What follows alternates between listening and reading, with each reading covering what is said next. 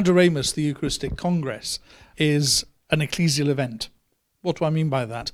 In between international Eucharistic congresses, the last one of which took place in 2016 in Cebu in the Philippines, and the next one in Budapest in 2020, local churches are asked to hold their own Eucharistic congresses. And our response to the call of the Holy Father from Cebu is to hold our congress in 2018 in Liverpool and it's hoped that over 10,000 people will join the bishops at Adoremus in adoration, learning, and celebration of the Eucharist at the heart of the Church. There are three phases of focus for the Congress. The first is the preparatory phase, which will take place in the diocese, where parishes and communities will be asked to focus on adoration as part of their lived Christian experience. Then there'll be the actual celebration of the Congress and the pilgrimage.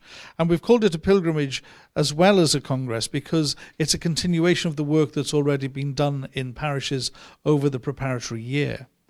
And then at the end of the Congress, there will be the sending out into the country of those people who have been present to take with them all of the good experiences that they've had in Liverpool, reinvigorated by that experience to go out and to be commissioned to take the good news of Jesus Christ into the heart of our country because Eucharistic congresses are at the heart of the new evangelization, where we form a deep and personal relationship with the Lord through adoration of Him through the Eucharist, through the Blessed Sacrament.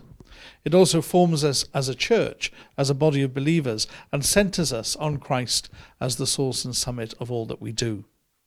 So, over the three days in Liverpool, there will be a theological symposium where our understanding of the Eucharist will be explored.